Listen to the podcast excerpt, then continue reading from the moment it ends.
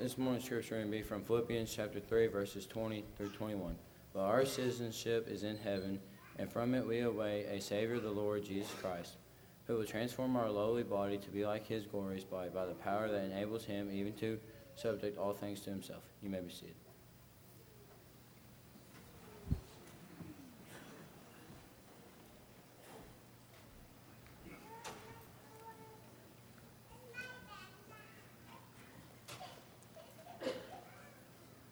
Sometimes in life, there are some things that need to be reconsidered. Perspective, purpose, lifestyles, decisions, mindsets. Oftentimes, as we go throughout our lives, we need to take the time to evaluate ourselves and to reconsider some things. I don't know if you've ever experienced this before. If you were like me, then you probably have. I remember times whenever I was a little kid and I was just about to do something wrong. I was just about to do something that I knew would make my parents mad. I knew that I was going to get in trouble for it, but I was going to do it anyway. And just as I was reaching out to do it, I could just feel that something was off. Something wasn't right. And so I took just a minute to look around.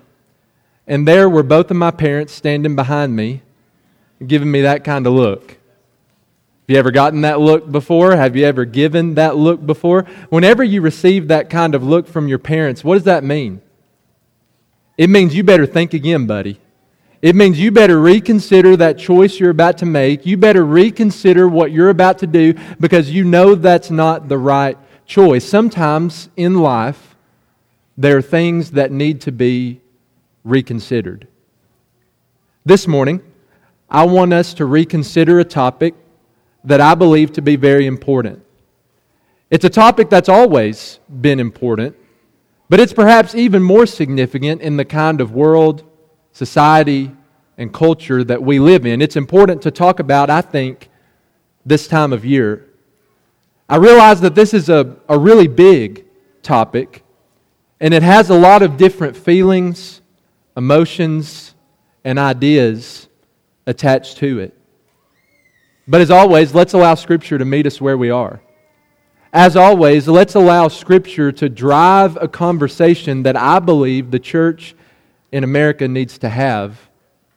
This morning, we're going to be reconsidering the topic of Christian nationalism.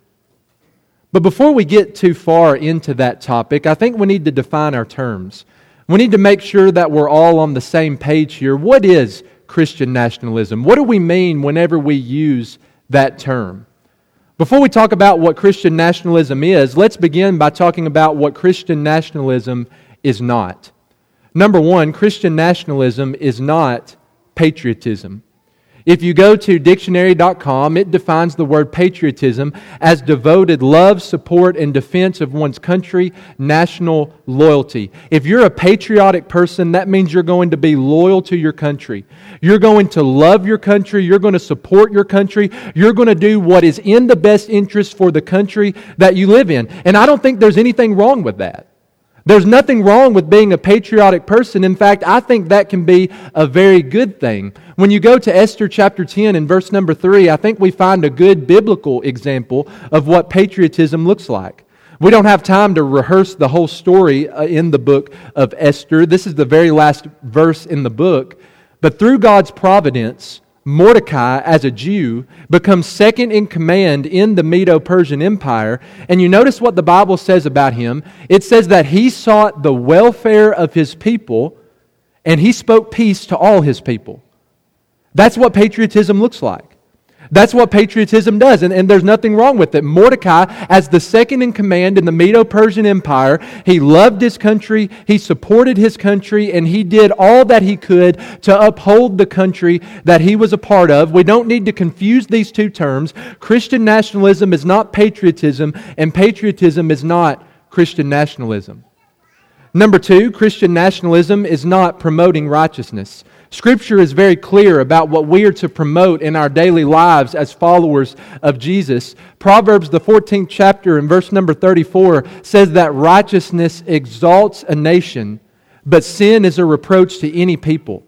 Notice the universal application of that. We're not just talking about one nation in particular. We're not just talking about the nation of Israel in Proverbs chapter 14. We're saying that righteousness exalts any nation. Sin is a reproach to any people. If we want our nation to be exalted, if we want our nation to be the best that it can possibly be, then we need to promote righteousness. We need to promote what is right according to God's will. Christian nationalism is not promoting righteousness. Neither is it, number three, honoring, submitting to, and praying for our government authorities. Because as Christians, we are commanded to do all three of those things. Romans chapter 13 and verse number 1, Paul says, let every person, there's no exceptions there. This is not just some people. This is not just most people. He says, let every person be subject, be submissive to the governing authorities. I might not agree with the governing authorities. I might not like the governing authorities. But Scripture tells me as a Christian, it's my responsibility to be subject to them, to be submissive to them. 1 Peter 2 and verse 17 says, honor everyone. Love the brotherhood, the family of God. Fear God, have a reverence and a respect for Him, and then, just like you honor everyone, honor the emperor, honor the king. 1 Timothy chapter 2, verses 1 and 2, Paul tells Timothy, first of all, what's that tell you about the importance of this message? This is something that Paul tells Timothy, first of all then, I urge that supplications, prayers, intercessions, and thanksgivings be made for all people. But then he gets a little bit more specific, for kings and for all who are in high positions. Who are we supposed to pray for? Who are we supposed to offer not only petition but thanksgiving to God for? For kings and for all who are in high positions, that we may lead a peaceful and quiet life, godly and dignified in every way. What is Christian nationalism? Let's start with what it's not. It's not patriotism. It's not promoting righteousness. It's not honoring, submitting to, and praying for our government authorities. Well, if it's not any of those things, then what is it? What definition could we give to this term? Well, we take a few steps back for just a minute and we think a little bit more broadly. The term nationalism is defined by dictionary.com as the policy or doctrine of asserting the interest of one's own nation viewed as separate from the interest of other nations or the common interest of all nations. Basically, nationalism is what happens when patriotism becomes excessive, number one, or when patriotism becomes aggressive, number two. So under that broad umbrella term of nationalism, we find the term Christian nationalism. What is that? I want to show you a few quotes from guys who are a lot smarter than I am and who can articulate this a lot better than I can. I don't agree with everything this individual says or believes, but Dr. David W. Scott, who's associated with the United Methodist Church, says that Christian nationalism identifies the nation with God's will and action in the world. It conflates national and Christian identity, and it identifies service of the nation with service of God. Can you see the definition? Can you see the problem? Can you see this is something why we might need to reconsider? How does God act in the world? How is God's will carried out in the world? A Christian nationalist would say it's through a specific nation. A Christian nationalist takes Christian identity, which is found in Christ, and national identity, which is found in nation, and it conflates the two. It lays them alongside of one another. It views one as being just as important as another. It identifies service of the nation with service of God. So if I want to serve God, what do? I serve the nation. And as I serve the nation, I'm serving God. The two go hand in hand with one another 100% of the time. Wes McAdams, who is, maybe you've heard his name before, he's a popular podcaster, blogger, and preacher in the Lord's church. Here's what he has to say. He says nationalism, the broad term, becomes more specific, Christian nationalism, when a person believes his nation is so inherently and distinctly Christian that defending the nation's culture and defending the Christian faith are practically one and the same. We could look at a lot more definitions from, once again, individuals who are a lot smarter than I am about how to define this term. But I think if we were to boil it down to what it is in just one sentence, we would say that Christian nationalism is the result of an idolatrous patriotism. Now, remember what we said about patriotism just a minute ago. There's nothing wrong with being a patriotic person. There's nothing inherently sinful with loving your nation, supporting your nation, being loyal to your nation. But what happens when your nation becomes your idol?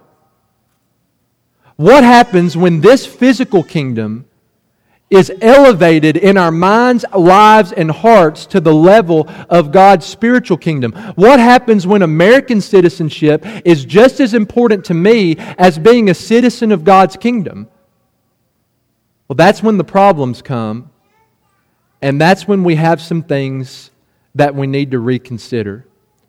I like the definition that preachers oftentimes give to the word idolatry. An idol is when a good thing becomes an ultimate thing.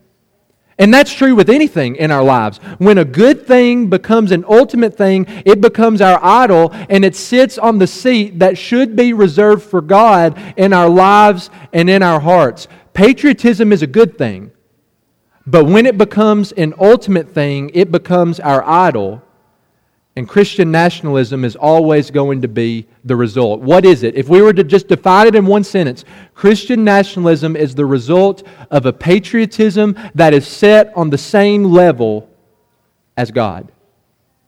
Now, we could continue to give definitions for this term, but for me, sometimes it's easier to illustrate it, and that helps us to understand it just a little bit better. Former Vice President Mike Pence made a speech at the 2020 Republican National Convention. Now, disclaimer, I'm not saying anything about him as a person. I'm not saying anything about his politics, but I want you to notice something that he said. It illustrates this idea for us very well. This is a quote directly from him. He said, "Let's run the race marked out for us. Let's fix our eyes on Old Glory and all she represents. Let's fix our eyes on this land of heroes and let their courage inspire. Let's fix our eyes on the author and perfecter of our faith and freedom, and never forget that where the Spirit of the Lord is, there is freedom, and that means freedom always wins." Does any of that sound familiar to you? If you're familiar with the two texts, Mike Pence is actually pulling from two different sections of Scripture to make that quote. The first one is Hebrews chapter 12, verses 1 and 2, and the second one is 2 Corinthians chapter 3 and verse 17. Can you see the problem with that quote? Freedom in America, in this quote, is equated with the freedom that we find in Christ. And that's an issue. Actually, in this quote, Mike Pence takes out the name Jesus and inserts the term Old Glory. Did you catch that? If you go to Hebrews chapter 12, verses 1 and 2, what does the Bible say? The Bible says that we're to lay aside every weight which clings so closely, and we are to run with endurance the race that's set before us. How do we do it? Looking to what? Jesus, the author and perfecter of our faith, who for the joy that was set before him endured the cross, despised the shame, and is seated at the right hand of God. Notice in this quote, we're not fixing our eyes on Jesus. We're fixing our eyes on Old Glory and all that she represents. Faith in Christ is viewed as just as important, and it's laid right beside of freedom that we experience as Americans. He says that the author and perfecter of our faith and freedom. That's a problem. We need to reconsider some things. And we might think, that's a politician, right? That's what you would expect from somebody like that. But have you ever been driving down the road and saw a bumper sticker that looked like this? Have you ever been scrolling on social media and saw this kind of graphic where you have an American flag and then a pistol on top, and in the middle is lying God's holy word? What God has breathed out in the pages of Scripture? Well, yeah, let's just lay the Bible right alongside of guns and country. God, guns, and country, those three go well together, don't they? Do you think that Jesus would embrace that graphic? You think Jesus would post that on his Facebook wall? Do you think that Jesus would have that as a bumper sticker on his car? God, guns, and country, laying the three right alongside of one another. Have you ever been in a worship service where you're singing praise to an infinitely holy and all-powerful God, and then the very next song is something like America the Beautiful? We're singing and praising and worshiping our Creator. Holy, holy, holy is the Lord God Almighty. And then the very next song is what? America, America, America. A song that praises God is laid right next to a song that praises America, and we sing a song that praises America in our worship to God. There's some things that we need to reconsider there, but what exactly is it? What is it that needs to be reconsidered? Let's put our fingers on it. Now that we've defined the term, and hopefully we're all on the same page, I hope that you can see the problem with this topic. What exactly needs to be reconsidered? I want to suggest to you this morning that Christian nationalism, that kind of worldview, misunderstands two things that are so important for us as followers of Jesus. The number one, Christian nationalism misunderstands our identity. It misunderstands who we are supposed to be as followers of Jesus. If you were to look at this through the lens of a Christian nationalist, they view their citizenship in America as being just as important as their citizenship in God's kingdom. My identity, who I am, is tied just as much to this physical nation as it is tied to Jesus. My identity is tied to this physical kingdom or a particular political party just as much as it is tied to being a part of God's spiritual kingdom, the church, and upholding traditional American values becomes just as important, if not more important, than upholding what God has revealed to us in the pages of His inspired Word. What is our identity? Who are we as Christians? Well, when we take a look at Scripture, we find that our identity is found only in Christ. Our identity is found only in being a part of His spiritual kingdom. The reason I underline that word only is because it's so very important. We're not saying that our identity is found in Jesus, but it's also found in something else. That my identity is found in being a part of God's physical kingdom, but it's also found in, God's spiritual kingdom, and it's also found in being a part of this physical kingdom. When we use the word only, we're being exclusive. Who are we? Our identity is found only in Jesus and being members of the church that belongs to Him, the church that He purchased with His own blood. There are so many different verses that teach us that. 1 Peter 2 and verse 9, Peter says, "But you are." What's he talking about? He's talking about identity. He's talking about who we are. You are a chosen race, a royal priesthood, a holy nation, a people for God's own possession. Those four descriptors there aren't talking about America. They're talking about the Lord's church. They're talking about God's spiritual kingdom. We, as members of the Lord's body, we are His chosen race. We are His royal priesthood. We make up a holy nation that knows no boundaries, a people for God's own possession, a people who belong to Him. We're a part of a holy and chosen nation in Revelation 5 and verse 9 that unites every tribe, every language, every people, and every nation.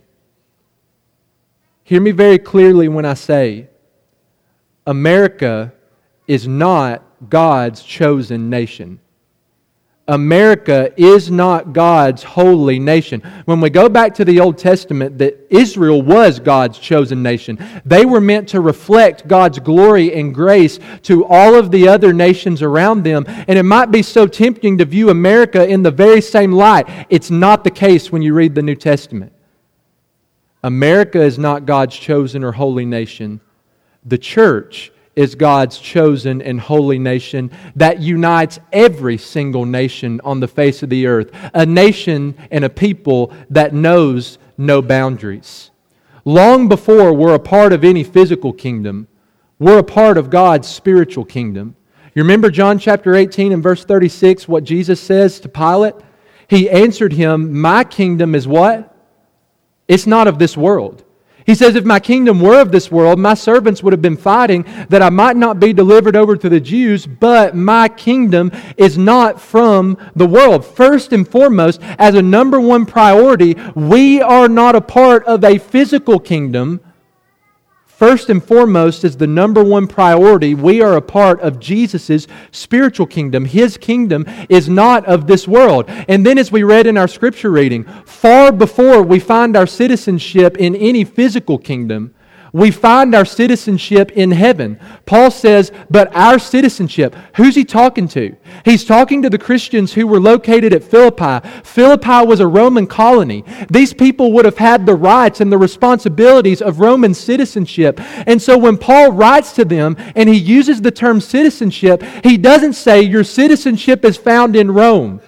You're some of the lucky ones. You have Roman citizenship, and that should mean more to you than anything else. No, he says as Christians, our perspective is different. Our citizenship is in heaven. And from it, we await a Savior, the Lord Jesus Christ, who will transform our lowly body to be like His glorious body by the power that enables Him even to subject all things to Himself. Christian nationalism needs to be reconsidered because it misunderstands our identity. It misunderstands who we are. Who are we as Christians? Our identity, first and foremost, is not tied to any physical kingdom. It's tied to Jesus' spiritual kingdom. It's not tied to a political party. It's tied to the Lord Jesus Christ Himself. Our identity is not found in upholding traditional American values. Our identity, who we are, is found in upholding what God has delivered to us in the pages of this holy book. But then I would suggest that Christian nationalism not only misunderstands our identity, it also misunderstands our purpose, which just makes sense, doesn't it? If you don't understand number one, you're not going to get number two. If you don't realize who you are, you're not going to realize what you're supposed to be doing. If you don't grasp your identity, then you're not going to grasp your purpose. Once again, look at the idea of purpose through the lens of a Christian nationalist. The purpose of a Christian nationalist is to make this nation a more Christian nation. And they do that through the voting booth, making sure that certain government officials are elected, making sure that certain policies come into place, or making sure that certain policies are changed. And that's their purpose. That's why they are here as Christians. That's why they live their lives daily for Jesus. I want to make this nation more Christian. We're not going to have time to walk through this entirely, but if you have time later today or later this week, spend some time in 1 Corinthians, the 5th chapter, and especially focus in on verses 9 through 13 and listen to what Paul has to say about our purpose as followers of Jesus. If we were to summarize it, what Paul says in this section is that our purpose is not found in policing the world. Our purpose is not found in forcing a standard on people that they don't except for themselves. More specifically, in this conversation from 1 Corinthians 5, our purpose is not necessarily to change government. Our purpose as Christians is not to make sure that certain officials are elected or that certain policies are changed. Well, if that's not our purpose, then what is? I believe when you look at the pages of the New Testament, you very clearly find that our purpose is to help individuals. Look at the scope of that.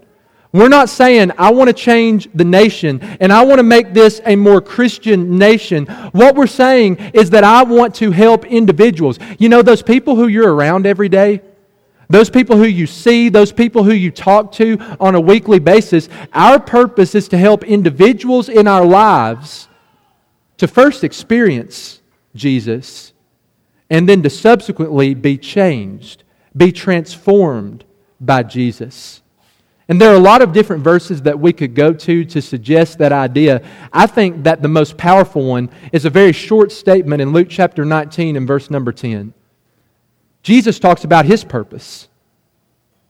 The Son of Man came, why? to seek and to save the lost. Do you think there were some things in the Roman government that Jesus didn't agree with? Do you think there were some things that he might have wanted to change? Certain politicians that he would have wanted to elect, policies that he would have wanted to enact at the government level? There's no doubt about it. But that's not the reason that Jesus came. That wasn't Jesus' purpose.